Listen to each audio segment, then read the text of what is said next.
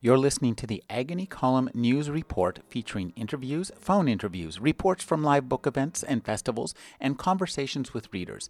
You can find additional news, interviews, book reviews, and more five days a week at the Agony Column website at trashotron.com slash agony.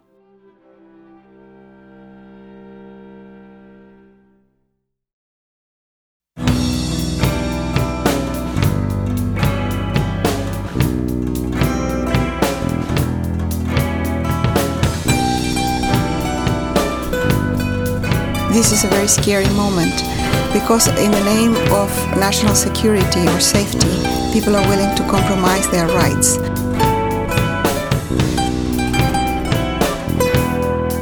And in spite of the fact that the streets were surrounded by the military with machine guns, the people marched with flowers reciting the poems of the poet.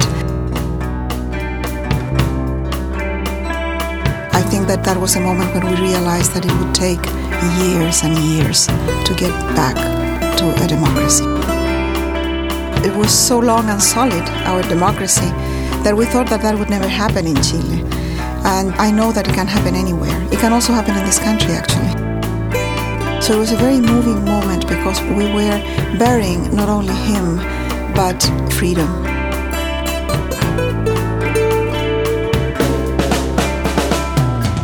Have been the daughter of diplomats when I was young, and then a political refugee after the military coup in Chile, and now an immigrant for 16 years in the United States.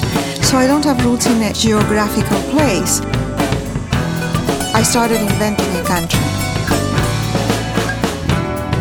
There was a lot going on, but the US was in the picture because the coup was financed and supported by the CIA.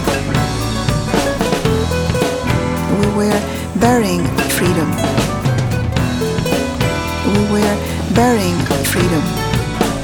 This is a very scary moment because, in the name of national security or safety, people are willing to compromise their rights. People get used to it at the beginning, and then one thing added to another thing and to another thing, and we lose a lot. And by the time we react, it's too late.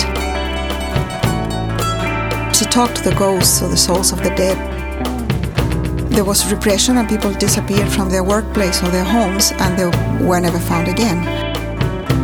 We were burying freedom. While you were watching on TV cartoons and clowns, people were being tortured next door. We were burying freedom.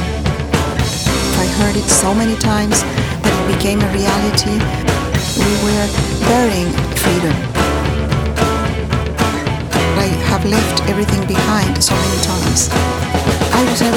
In politics before the military coup. We are very bureaucratic, it's pathological. It was so long and solid, our democracy, that we thought that that would never happen in Chile. And I know that it can happen anywhere. It can also happen in this country, actually. This is a very scary moment because in the name of national security or safety, people are willing to compromise their rights. We knew that some people who had been arrested had been tortured and then released so that they could tell what had happened so that it would make people afraid. We were burying freedom.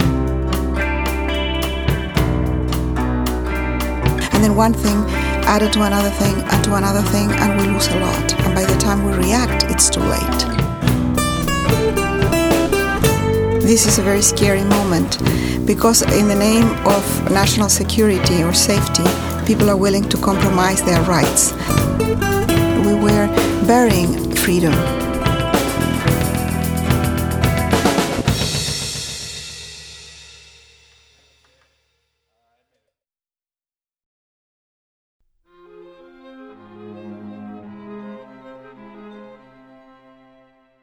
You're listening to the Agony Column News Report featuring interviews, phone interviews, reports from live book events and festivals, and conversations with readers. You can find additional news, interviews, book reviews, and more five days a week at the Agony Column website at trashotron.com slash agony.